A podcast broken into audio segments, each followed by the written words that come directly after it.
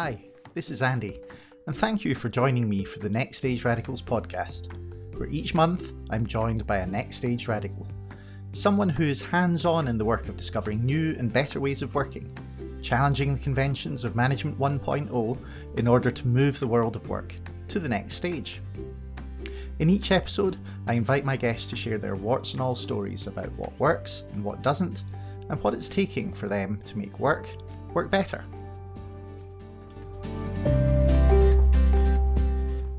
This month's radical is Kim Wright.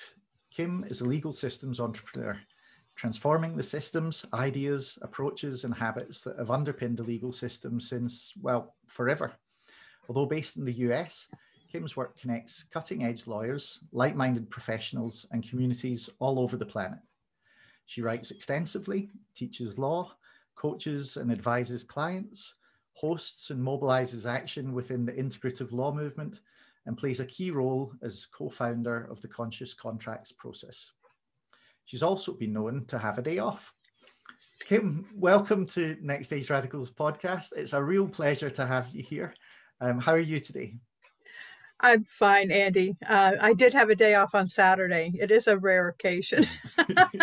shocking, shocking. Who would have thought a Saturday off? Eh? oh, it's great to be here. Thanks. Well, as I say, really delighted, and you're kind of dialing in from you know a good distance away. Where are you today, Kim? I'm in the U.S. in Florida. There you go. At my mom's house, uh, uh, weathering the the pandemic, I guess. Yeah, gosh, it's tough times, isn't it? But you you have the distinction of being my first international guest in the podcast. So, uh, oh, so what an honor! Thank you. Brill, brill. So, Kim, if you're ready, we're going to get started. Um, so, uh, are you ready for your first question? I am. Fantastic. Uh, I'm going to let listeners in on a little secret here this first question is purpose built for Kim because the first time I met Kim, she wrote, um, read out to me uh, a vision statement that she created, and it absolutely blew my socks off. So I'm hoping she might do that for us today. Question one, Kim, what's your radical idea or vision? Well, the short description of that is the transformation of the legal profession, and I've been at that for a time. And I do have this vision that I'll read. Uh, and this is my 2045 vision. The seeds of the late 1990s and early 2000s have flourished. We are grateful to our pioneers and trailblazers who held this vision and brought it to fruition. Lawyers are now recognized for the true purpose peacemaking, problem solving, and healing the wounds of the community. Trials are rare and civil. Collaboration, prevention, and transformation are the lawyer's stock and trade. We create sustainable agreements and resolutions. Lawmakers serve, conscious of all st- stakeholders and of our interconnectedness with nature and each other. They work on common goals and values to benefit everyone. Law enforcement focuses on right relationships, working in partnership with the community to foster strong, empowered, and safe communities. Judges are wise leaders who help to balance competing values hold everyone accountable, and deliver fair results with love, compassion, and empathy. Prisons are a part of our past. Now we focus on rehabilitation, healing, and reconnection for all members of society. Criminal behavior is seen as a symptom of brokenness that needs to be healed. Law students still learn the focused analytical thinking that is known as thinking like a lawyer. Now they're also trained in holistic thinking. Art is part of the balanced core curriculum. Our history of restorative practices and nonviolent communication in schools has helped to produce citizens who tell their truths, take responsibility, and accept accountability. The legal system works for everyone. There are no more lawyer jokes, they're just not funny anymore. Kim, thanks so much for that. I, I could listen to that all day. Every time I hear it, it gets better and better and better. And it was pretty bloody amazing the first time I heard it. So um, yeah, I, I really love that, and I I always um, I, I, I always find it both inspiring, uh, but also slightly torturous because I always want to be able to come up with something as good for the things that I'm trying to do. um, so, so there's a radical idea or vision, right? And uh, I, I, mean, I think uh, it almost feels like you don't need to say any more. But but tell us a bit about why does that matter to you? What brought you here? Um, what got you to that place? Well, it's been a long journey. I think the uh, real beginning of this journey happened when my son was born, and my first child. And uh, I was only 19 years old, and I held this little child in my arms, and I thought, oh my gosh, I'm responsible for the world that he's growing up in. And I felt this oneness with um, all the mothers, all the parents everywhere, and that it was up to us to create a better world. And so a lot of my efforts since then have been in that direction. When um, when my youngest daughter was a teenager, we actually lived in a town where it was a magnet town for kids who had run away or had been thrown away. There were a lot of teenagers living on the streets. And um, I always call my daughter the cosmic social worker. She would um, she would go out and kind of screen, you know, she like she, we talked about whether she ought to study social work, and she said, "I'm already a social worker." and so she would screen these kids, and she would bring them home, and they would stay with us, and sometimes uh, they would you know come for a meal and sometimes they would come and stay. And so by the time she left home uh, between that first child and um, a marriage with five stepchildren and uh, and the kids we took in i had raised 16 children wow uh, and and living in a house with a lot of teenagers uh, is an opportunity for a lot of growth and learning and so I had to learn how to how to live in community in a different way. Like, you know, like it was not good to be an authoritarian with a lot of teenagers. I would just have been I would just been miserable all the time and we would have just been kicking people out and that really wasn't my thing. I really wanted to have them be safe and loved and fed and you know all of those things. And so um so they were they were not honor students as a general rule. They were not, I mean, they were all really smart, but they weren't the obedient children who fit into the mold. And so some of them got in trouble. And I discovered restorative justice uh, actually from my children because uh, when they got in trouble, that was one of the options. And I was a member of, of the community that was uh, that was there to support them and resolving and actually, you know, making amends for some actions they'd taken. And um, and so at the time I had seven children, which was in the middle of that. I went to law school, thinking that I just had so much going on. I needed to I needed to have a law degree.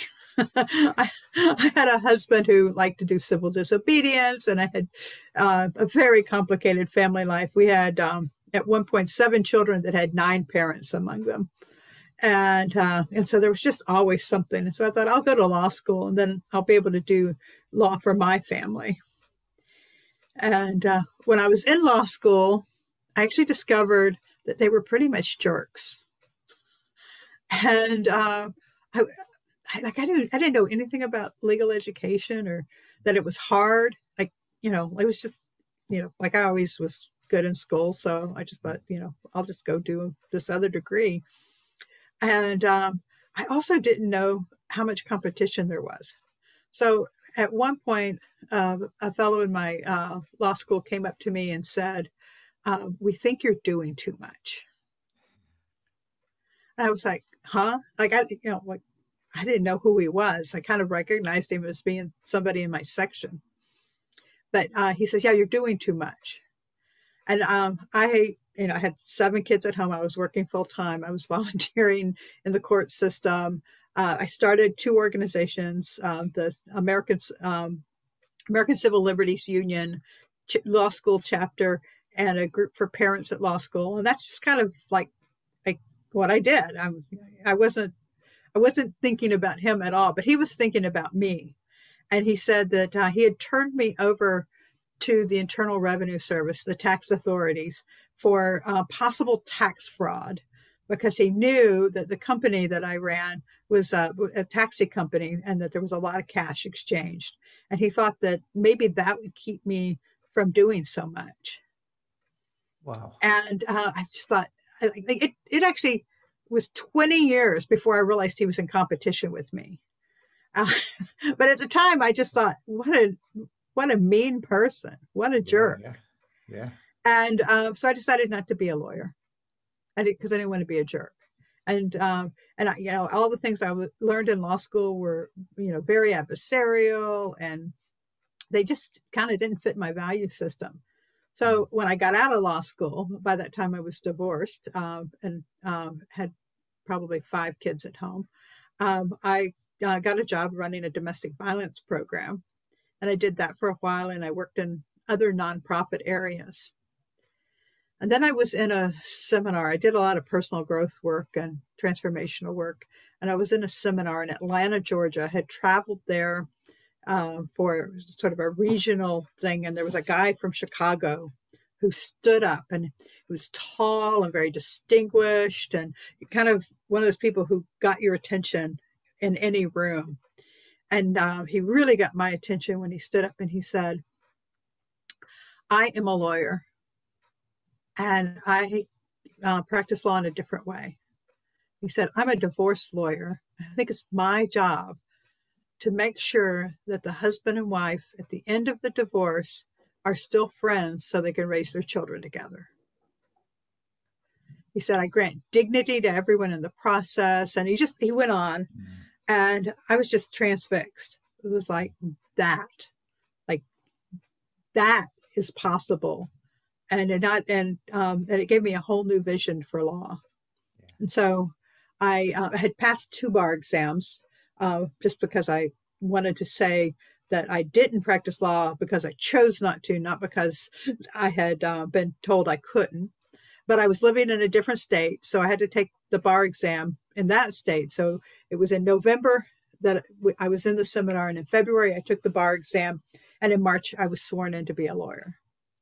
And uh, I, you know, I still had a house full of kids and a life, and there was no way that a big law firm was going to hire me. So I just opened my own practice and um, and the uh, the thing that happened is almost on the first day I, I, had a client the first day and another client the second day and uh, and uh, you know just people I knew were were sending me people and so that was like well this is looking really good and on maybe the third day I discovered that lawyers really were jerks.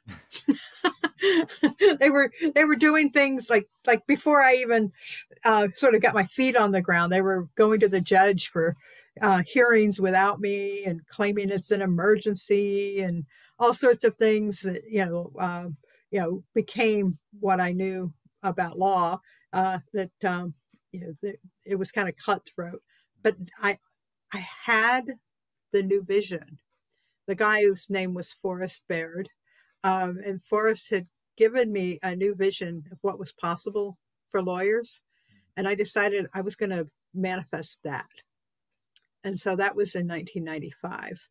And I started creating my law practice to be based on my values and to be holistic and like really wanting to take care of people and to help them find solutions rather than just fighting for the sake of fighting. And so I I created actually a successful law practice over the course of several years.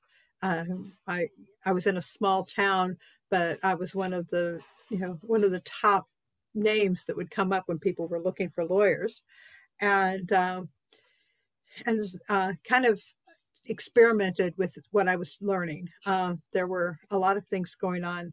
Uh, there was a movement um, called collaborative law, which was what Forrest had been talking about. That there's a whole model that um, uh, Stuart Webb created in Minnesota, where the lawyers actually sign a contract with the client saying we're not going to court we're going to resolve your difference and we're going to do this as um, as a reconstruction of your family not as a battle. So i started doing that and i learned about mediation and i learned more about restorative justice and i just started experimenting mm-hmm. and uh, a few years in i was remarried by this time i have a very colorful relationship history. Um, I uh, to be honest, the whole whole life is colourful. I mean, I'm I'm blown away. I, I have to just interject for a split second because I'm still getting over the fact you said you'd seven kids and the thing you thought to do was go and do a law degree. I, I, had two kids and the thing I thought to do was get a beer and go to bed.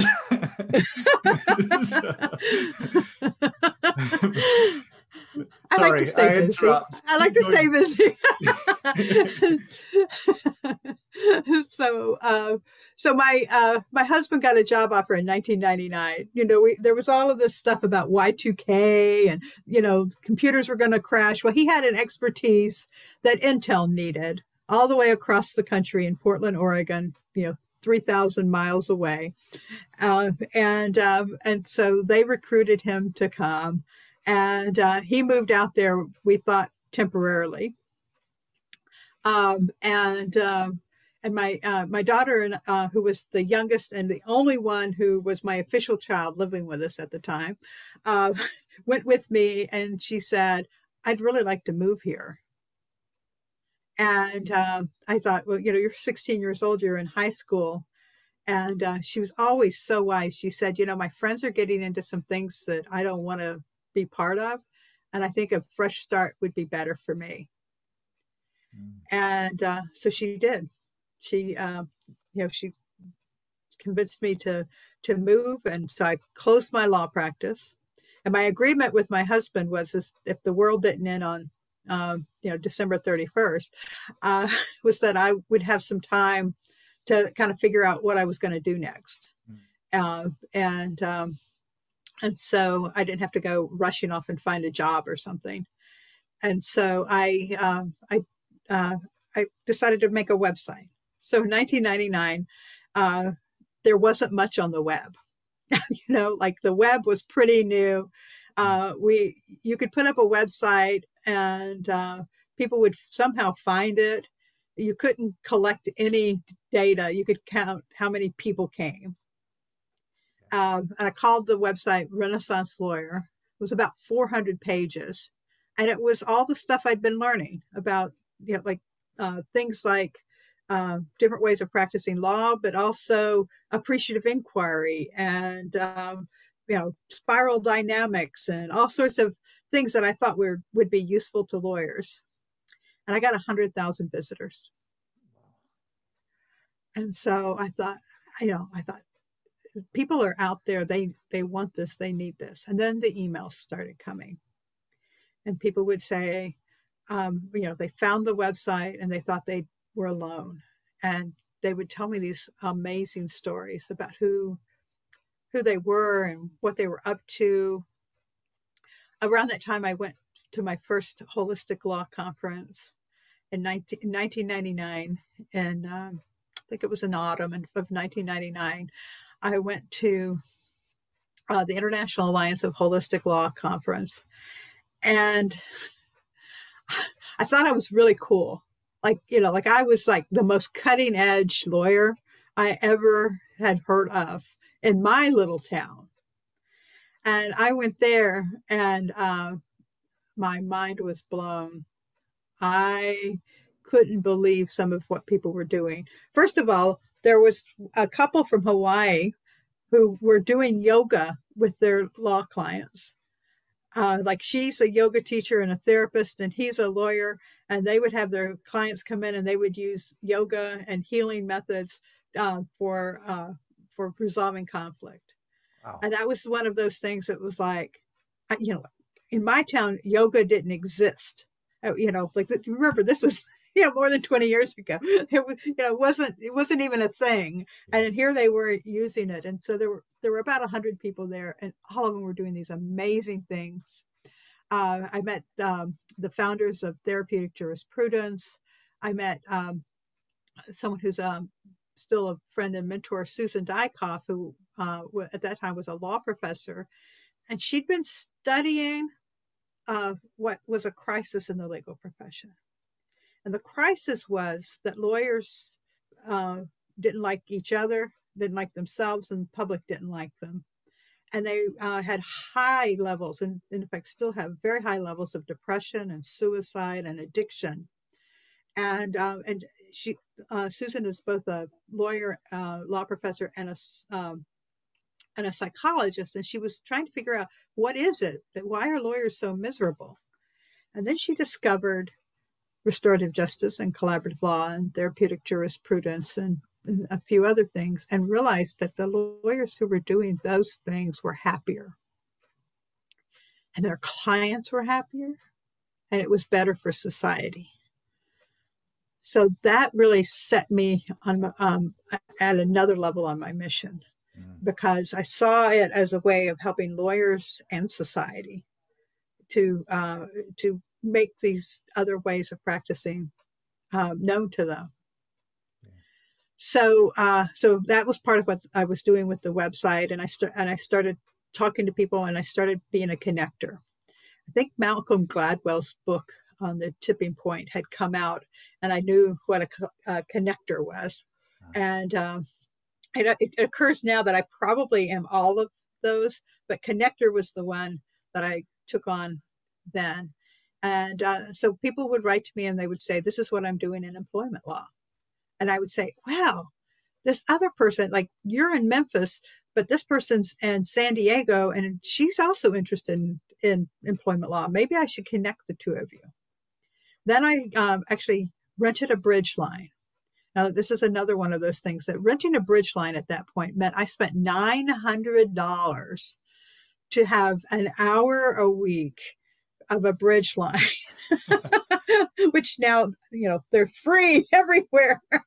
but then it was, it was a new thing. And so I got a bridge line and on Thursdays at four o'clock Eastern time, I just gathered people like you know they would write to me and i would say well we're having this gathering on thursday and they would come and occasionally we'd have a speaker but it started really dawning on me that there was a movement happening mm. and that it was under the radar and there are all these really interesting things i kept adding to my website um, that you know like they just they weren't being paid attention to but they, it felt like popcorn it was like all around at that point I was looking at the US, although I now know it's, it was it is a worldwide movement. It was like the heat was coming up and the corn was popping, and mm. sometimes it would pop in Graham, North Carolina, and sometimes it would pop in Los Angeles. But there was no no pattern other than people kind of waking up. Mm-hmm. And so when those people would wake up, they would think, I'm just the weirdest lawyer in town there's some, you know, like, and some of them would leave law, which I consider to be a real tragedy, and others gained strength from being in community. So I started creating this community. I started an organization. I started doing some coaching, um, and uh, I never did get a job. Well, I did once for uh, just a few months. I worked in a law firm, uh, a law firm called Peacemaking, and uh, that's where I met um, one of my coworkers who was um, well known in restorative justice, and so I actually ran a restorative justice agency for a little while, and uh, I practiced all of the things that I talked about, and uh, then I um, I was divorced again, and uh, I was looking at my life and what what was I going to do next? And I decided to return to North Carolina where I'd been before, but to go to a different town and to open up a new practice. And that practice was called Healers of Conflict. And that's where I really started experimenting. And, you don't uh, been playing at it until then. I don't. I, I, was going to say, when, when's this going to get serious? so yeah, uh, so uh, healers of conflict. Actually, the uh, uh, the outgoing message, if you got our uh, answering machine, said, if you're looking to litigate, you have the wrong number. Love it. if you're looking to actually resolve problems and, um, you know, um, you know, create a new life and, tra- you know, and transform conflict, this is the right number. And again, I had, I had, you know, quite a few people, but then there's, I started, I started having this um, conflict between the movement and law practice. Like law practice was how I was making my living. Mm. And uh, and and you know it, it worked well. But in 2007, I did 15 different conferences in four months. Um, uh, you know, like I, I, flew from one place to another, and you know, once was gone for 15 consecutive days, arrived home, did my laundry, and left again. Hmm. And um, and I um, uh, I decided that maybe I had to just travel for a while. So I got rid of my house and I closed my office and I thought I'll go travel for about three months about that time, the internet went from dial up to faster internet, and video was allowed. And uh, at one of the conferences in 2007, there was a judge who was speaking. And he was from like the deep US South. And he was not the kind of person that you would expect to be a really enlightened person. And he was saying the most marvelous things. And I'm, I was thinking, somebody really ought to be recording this. Mm-hmm. This ought to be more available. So that um, somebody took me down to the local store. I bought a video camera and I was that person. I started recording. I was the worst videographer in the world. There's many things I'm good at. That was not one of them. but um, when I started moving towards the video and having a website with video, I, I came across uh, someone who actually had been a videographer, had worked on several documentary films, was in a transition place in his own life that he just um, uh, wanted another adventure. And so in uh, 2008, I gave up my house, I gave up my office, supposedly for three months, to go on the road and videotape uh, some of the leaders of the movement. And if you, uh, at, at, the end, we'll have some information. I have a uh, cutting edge law YouTube channel where those videos are still stored. It's about um, 300 clips because at that point you could only do 10 minutes at a time. Awesome. Um, we'll, we'll, make sure to paste them into the links for, for the podcast. That's amazing. So I did that for a couple of years, and during that time, the American Bar Association found me, and uh, it, it was it was such a great um, experience because in I don't know, like in February, I somebody said you really ought to talk to the ABA about what you're doing. I think they'll be really interested. And I said the ABA isn't ready for this yet. And in March, I got a call from the ABA, and they said, "Would you like to write a book?" And uh, they said that we we've been looking at your YouTube channel and all of the things that you're reporting about and all these great stories. And we think that's the direction law is going. And would you write a book? And so, so I said yes. I mean, when the ABA asks you write a book and you're trying to transform law, that's a pretty cool thing.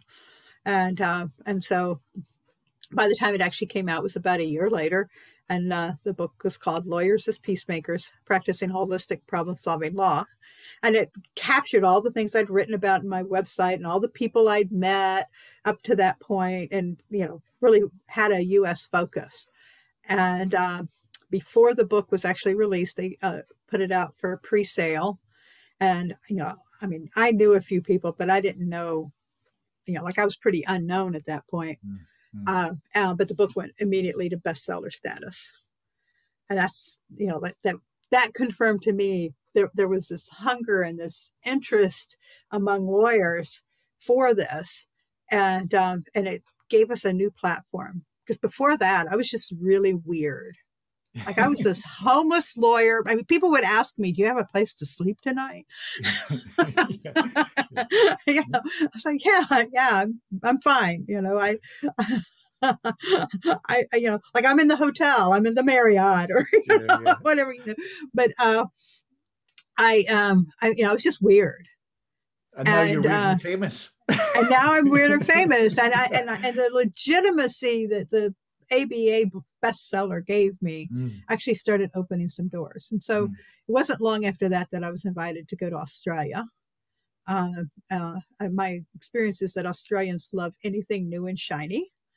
And uh, and so I went and spent a month in Australia, and um, then uh, shortly thereafter, I went to South Africa, and then the next trip was uh, actually, I think, to Findhorn, okay. um, and uh, and then um, and then uh, you know, lots of time in Europe, and then uh, you know, like I started sort of adding a new place every year, mm-hmm. and so India happened in 2015. But I always go back. I I I, I go to all my places, and then I add one. So India was in 2015, and then uh, Brazil was in 2019, and uh, and so and you know I, in between I had some more European countries. Mm-hmm. Uh, and so as I've gone, I've been the, still been the connector, and I've been con- connecting these people from all over the world, and I encourage uh, really does come from being in community. So some of the folks, um, like the first program I did in South Africa, there were um, I think 40 people um, who had never heard of. We, we now call it integrative law. We actually had a conference and named it. Mm-hmm. Um, and uh, uh, it, there, you know, it was an introduction to integrative law. Forty people came, and those forty people, I I could pinpoint at least twenty of them, and maybe maybe all forty, and the projects that have come from that event of you know the things that uh, that they've invented. Um, uh, Rob de Rooy is one of the people. He actually invented comic contracts um, and has won awards for contracts that are uh, uh, that are actually pictures, like you know, like wow. cartoons. That's amazing. And uh, and you know th- that that came from um, from being part of that community and being encouraged to go forward, and then being connected to the right people, um, and his brilliance and and his commitment to dignity being actually uh, uh, nurtured instead of you know just oh, well no you just there's one way to be a lawyer and you should do that it was mm. you know and so so that's um uh, you know that brings me to you know uh, the next book lawyers as change makers the aba said looks like you're traveling around the world now and uh, in 2016 lawyers as change makers the global integrative law movement came out and uh, and then I, um, yeah, like as as you said, I kind of I, I kind of write a lot. Um, it's one of the things that um, that I do to be seen mm-hmm. because mm-hmm. I one of the um, one, one of my roles is to showcase this movement and to have people find me when they're looking on the internet. Mm-hmm. Uh, so if somebody uh, says, you know, like I'm just a miserable lawyer and I'm looking for something better and they go and Google, um, I consider it a failure if they don't find our movement. And so being really visible uh, is easier when you're writing. Mm. And uh, so I write for uh, websites, I do podcasts. I, I, I, liaison with people who are not lawyers, who need lawyers. Um, and, um, you know, along the way, um, I uh, to develop the conscious contracts movement, and um, and then uh, in 2019, I uh, came back from Brazil and started planning my 2020 travel schedule. And uh, you know, all this time I haven't had a permanent residence since 2008, mm-hmm. and um, and in January I started watching what was going on in Asia and thinking, oh, I don't know if this is going to be a year I can travel. Mm. And by February, I started canceling trips. And uh, and then by March, I canceled the entire year. And uh, my mother was was moving. She sold the family farm, moved into a new house. She's she was 80 then. She's 81 now. She could use some help, and so uh, I uh, I started helping her, and and I you know, I did what I do. I went online and I've been teaching courses and teaching at law schools and uh, and I'm here now. that's that's that's quite a journey. it really is, and uh, I mean, I I guess you've made my job as podcast host extraordinarily easy because I've just sat and listened to you know what what feels like it needs to be turned into a biopic quite frankly. It's, it's absolutely awesome. Um, what a privilege to have even just heard that story and um, thank you for sharing it. I mean that, that really is amazing Um, I, have got a whole list of questions I normally ask, but there's sort of not an awful lot of point to them because, um, you know, things like I might normally ask, why would this radical vision leave the world better off? Well, I think it's bleeding obvious, isn't it? Um, I mean, the thing that really, so. Uh, yeah, the, the thing that just kept going through my head as I listened to different parts of the story was how easy it is to map on to your story and the way you've described law and the shift to other industries and professions. I mean, I, I started out myself thinking I wanted to be a journalist in the same way that you said, you know, lawyers are jerks. Apologies to the journalists out there, but that was my experience of that industry too. Um, and I, I stepped away from it. I maybe didn't have the the courage and insight you you've shown in doing what you did, but but it seems to me, uh, you know, there's lessons there for everyone, not just lawyers. Uh, so yeah, and I, I, I imagine so. you see that. Yeah. Yeah, yeah, and um, yeah, that there were lots of reasons that I couldn't do what I did. You know, there there were times in the beginning mm. where people would tell me I was I was mad. You know, that this you know, this was never going to work. You know, you can imagine my parents who thought I had finally gotten, you know, uh, into a profession where I was going to, you know, have a nice retirement. And all of that, you know, and I'm giving up my house, you know. Yeah, um, yeah. And uh, I would go to a conference and I would start talking about lawyers as healers, and people would move to the other side of the room uh, and shun me. Yeah and um, and yet it was so clear to me that I, you know, and that being on purpose, yeah. and um, and just knowing this is this is what I'm here to do, has um, has really has really kept me going. Yeah, that that really resonates for me too because I I was I was going to ask you, you know, does it does it ever feel uh, too hard or or impossible or whatever. But my sense listening to you is what you've just said that you know it's kind of uh, it's just necessary that you know there's nothing going to get in the way of the necessity. Is that right? Is that how you feel about it? It, it yeah. There were times um, that I that I thought, you know, am I crazy?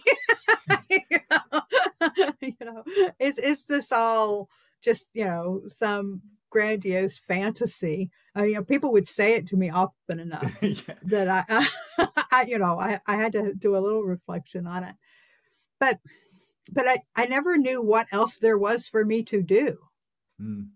Like I, like it never felt like a choice to go work in some high rise law firm. Mm. That you know, that wasn't um, like that wasn't going to be a match for me, and it wasn't going to be a match for them and um, and so it's like, well, what else would I do? You know, I would, you know, I could go and get a job in a bookstore, you know, you know, but that's not that's not going to uh, sort of fulfill me. Yeah, and so, um, so yeah, it got hard, and um, and I got through it, and uh, you know, there were like times that I felt like a puddle on the floor when things didn't go my way. But I have, I have several times in my life where sort of everything seemed to fall apart mm.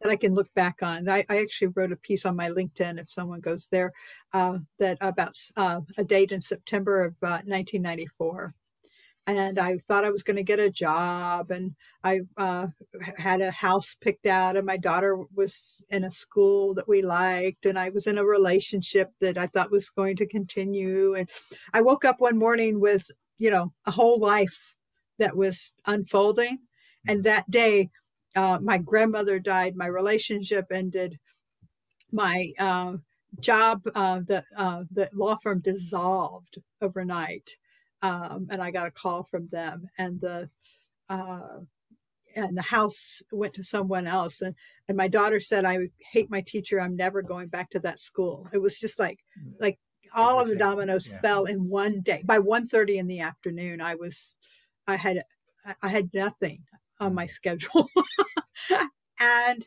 and I thought it was a it you know at the time I thought this is a terrible day.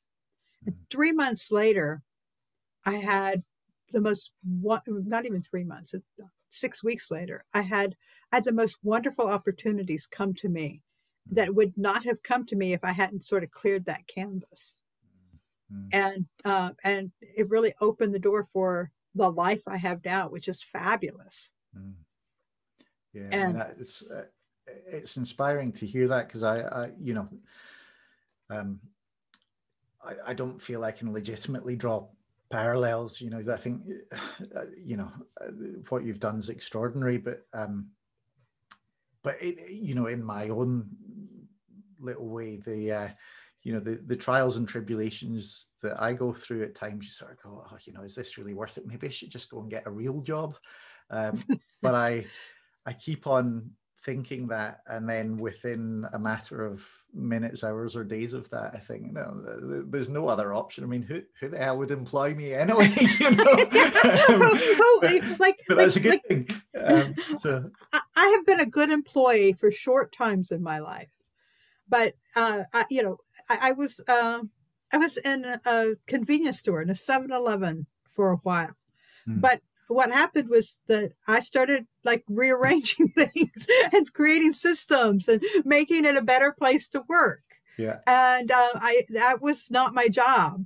Yeah. And uh, you know, sometimes I would have a boss that would say, "Well, that, that this is good. You're improving things," but I was still making just you know measly hourly wages and uh, and not not sort of moving myself or uh, or anything forward. Mm-hmm. And so, so yeah, I, I'm just not somebody who can stay in a monotonous. I mean, like for me, it'd be a like a grave, you know, yeah. to go yeah. into a job. And so, uh, so then you know, so what else am I going to do?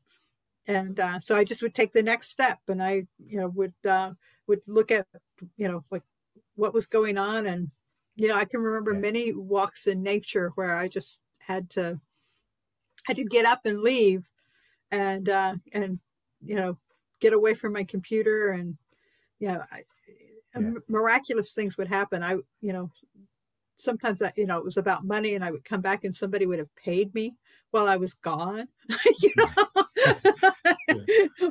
or a check would come in the mail that was that was um, not expected. It was a bonus from a place I'd worked a year before. Yeah. Uh, yeah. That uh, they paid everybody a bonus for that particular project, or you know, s- strange things would happen that would, um, you know, be like the um, the answers to my prayers yeah, yeah. that I hadn't even quite articulated the prayer. it's extraordinary, isn't it? I I mean, I um, I definitely don't think of myself as a spiritual person or anything, but um, but again, it resonates because I think um, a number of times that you feel like your back's against the wall, and then somehow the universe provides, and and away you go again. It's it's extraordinary, Matt. Um, yeah. yeah. Was it, I think it was Bucky Fuller who said something about that um, help comes at the very last minute. Yeah. It's always the very last minute. yeah, yeah yeah. it's amazing. It's amazing. I, Kim, I'm, I'm really, um, I'm really blown away by the story you shared. I have to say, I, I sort of, um, I guess what it's reinforced for me is that you know, uh, it it's takes extraordinary people to make extraordinary things happen, and I think you're definitely both an extraordinary person and making extraordinary things happen. It, it's absolutely awesome. It's really inspiring. I want to I want to push back on that a little bit because I, I mean, you know, I don't want to take anything away from myself, but also say that I'm an ordinary person doing extraordinary things, and that being willing to to step out and take a stand for something, mm, mm. and um, and to be unstoppable is something that's available to others, and um, and and we uh, we often put ourselves in in a box and say we can't because we're believing other people. Yeah, yeah. And so, I, you know, like like I have an extraordinary life now, but I, I mean, I I was somebody that at 19 years old was working in a convenience store. And uh, decided to go back to school, and uh, and so, uh, you know, I mean, there I have some special qualities, but I think we all do. And it's about really harnessing those and ha- and harnessing courage and having having support around us or or the uh, or the disposition to push against it when people say you can't do something. Yeah yeah yeah well uh, yeah no I, I appreciate you pushing back there actually because i think it's an important point isn't it that I, I suppose how i'm hearing it is without taking anything at all away from your story that being an extraordinary person is almost um, a consequence of just getting in there and doing stuff I think so. Yeah. Yeah. So you, we all start off ordinary enough, and then we start acting. Yeah. Yeah, I think that's why I so love teenagers. Like my favorite hmm. age is 15, mm. uh, because they're pushing back mm. at all the things that people say they can't do. And I always wanted to say, you think you're an artist? Let's find out what your medium is. Yeah, yeah or um, you want to play music and you've never had a lesson let's figure that one out yeah you know like let you know my the kids that lived with me have uh, tattoos and spacers and piercings and they're they're not uh, they're the camden people they're not the uh, the, the, you know the people in the in the high rise buildings but they're they're people who really have something to offer. Yeah, yeah, yeah, absolutely. I mean that that again feels really connected to the other things you've said. That, that you know, my sense in a lot of the stuff that I'm up to and conversations I'm having is that we unfortunately have uh, a world that's full of boxes to find ourselves in. Um, and mm-hmm. uh, yeah, I think even aside from what we're specifically talking about in this moment, I think in your story of what you're doing in the world of law, that that that also feels very much like helping people out of the box of you now need to litigate, you're yeah. now adversaries, you're now whatever. I, I, mean, this idea of just helping humans to be human feels like it sort of um, is a through line, or am I imagining that into what you're no, saying? No, I, I, um, it is a, I think it's a through line it's the, the lawyers i work with um, are people who've been pushed into a box that you know in law school we're taught um, or it's in the water that uh, you are not successful unless you get a job in wall street or the magic circle or you know some big high rise building mm. doing mergers and acquisitions that's what success equals if you're a lawyer mm. and so many people actually go to law school to help people Mm-hmm. and the and the, the, those helping people jobs, the the high touch jobs, are looked down upon, yeah. and so we're kind of um, discouraged from doing that. And you know, I guess I have a lot of mother energy, and I give people permission to be who they want to be versus who they're expected to be, and then they go off and they do marvelous things. Yeah, yeah, yeah. Well, I mean that in itself is awesome as well. Never mind everything you've done to change the legal system. Just even as even as a mother for 16 children, I mean, come on. yeah. I, I, I mean, almost every point of the story, um, I have to say I was hanging my head thinking I only had two kids. I only set up one network. I've only written a few blogs, you know. so I'm not in competition with you either, Andy. I, I, get it. I get it. I know. I know. I, I need to. Um, I need to just put that down and, and get on with doing stuff. So, so one of the things I work with my clients on is actually that, mm. and, and um, that you're not in competition with anyone but you. Mm. You have created your purpose and the thing the things that you're about in the world and that's the measure. Yeah. So my purpose is the transformation of the legal profession. And and i am a terrible failure at that because it's not done yet. Uh, but i'm you know i'm still here i'm still moving i didn't want to point that out kim. I mean i'm very disappointed in you. But you know there are other people that have um, have a purpose that means just as much to them yeah. that is not as you know grandiose but is just as important yeah. you know like you know i have, I have a, a friend who has adopted an autistic teenager who's now a young man and and she gets great joy from that that would not have been my, i mean like so grateful that there are people who have that as their purpose. Yeah. yeah. Uh, not not mine at all. And a, a friend of mine has a therapeutic uh, horse riding center where she works with handicapped kids. Again, she's like fully living her purpose and uh, and providing a service that would not be mine yeah. to do. Yeah. And so so I, like I I am really looking for like how do we measure our intrinsic values versus on some external measure of you know like this is what society says we should do.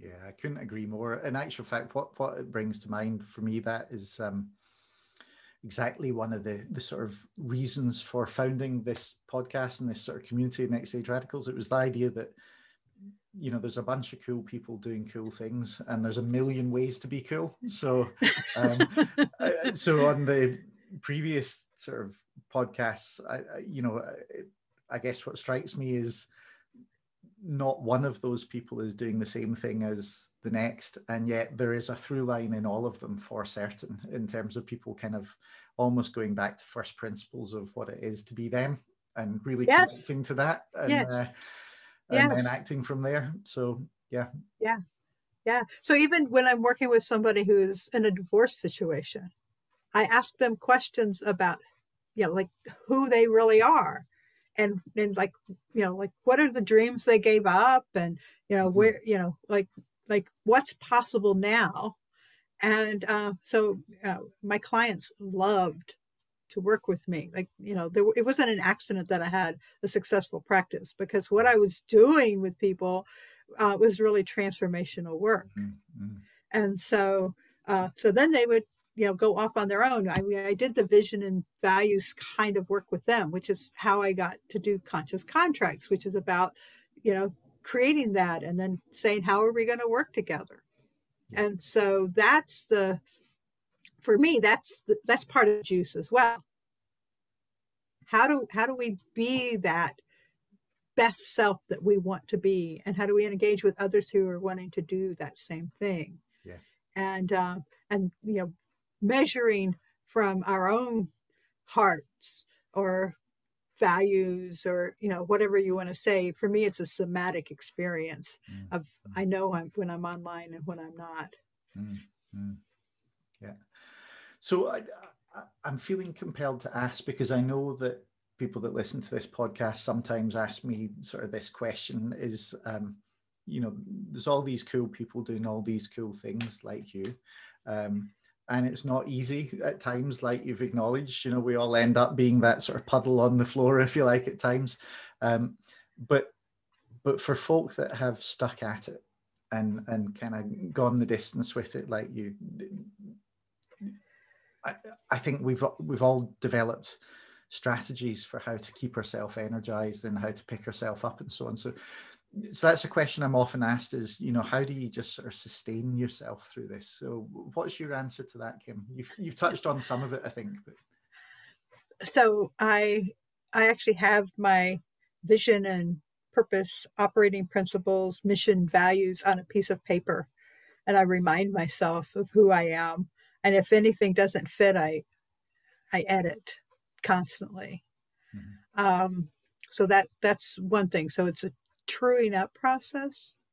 Mm-hmm. And then I surround myself with really cool people.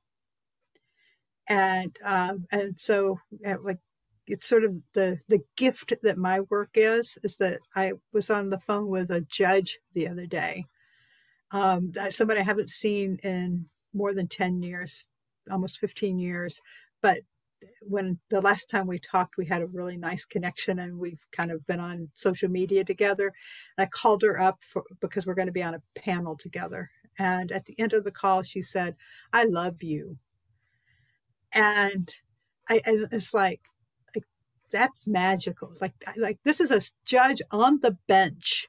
This is not, you know, like, you know, somebody who's had something, some, you know, life event or something like that. She's, uh, you know, who's able to say that. And I'm thinking that's that's the world I'm creating. That's the world that I'm part of.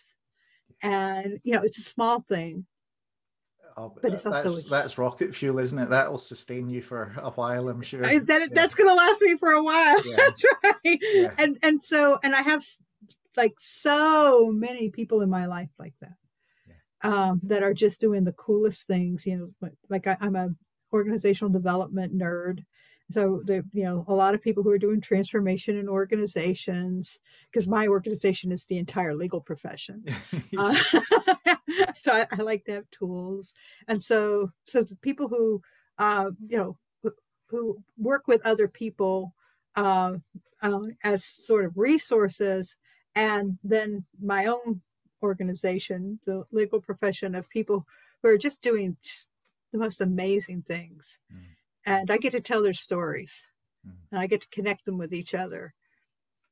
Yeah, that that all makes an awful lot of sense to me, um, and I, am confident that um, anyone listening is going to take a lot of wisdom and, and inspiration from that too. So, so maybe it feels a shame to be sort of drawing us towards a close, but I think probably at that sort of time. So, so you've given some great advice there, but I, I wonder if I can sort of ask you my my sort of closing ish question, which is from all of your experiences and all of your um, insights and wisdom there, what, what's the one thing that you would share with people that you, you know, if they only had one thing that you could plant in your in their brains, what would it be?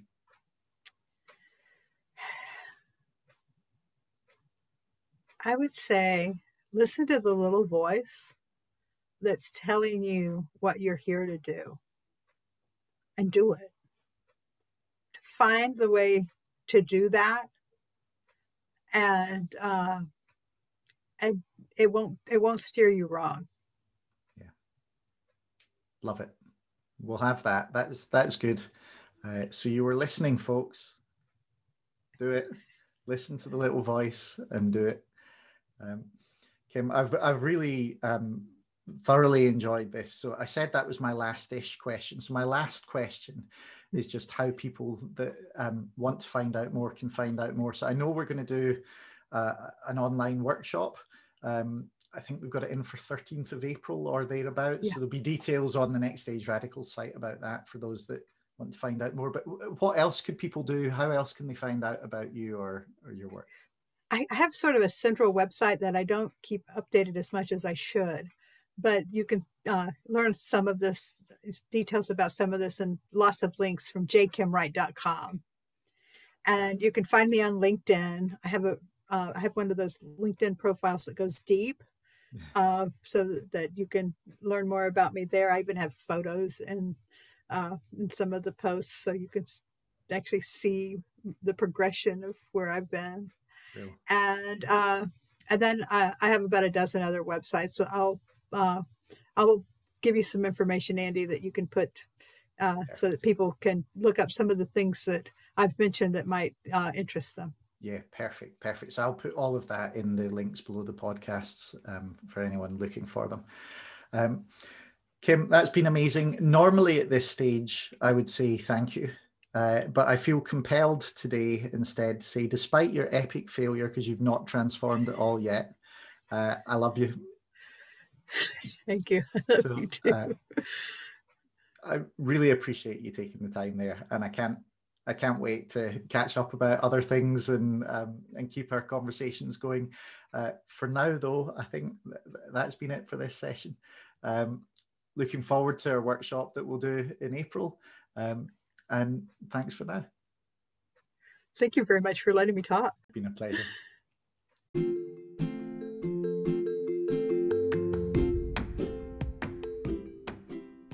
Thank you for listening. I'd love to hear your thoughts and reflections, so please tweet me at NextRadicals or get in touch at nextstageradicals.net. There you'll also find hundreds of posts and podcasts, sketch notes and stories, reports and resources, which Next Stage Radicals like you have shared as they explore what it takes to make work work better.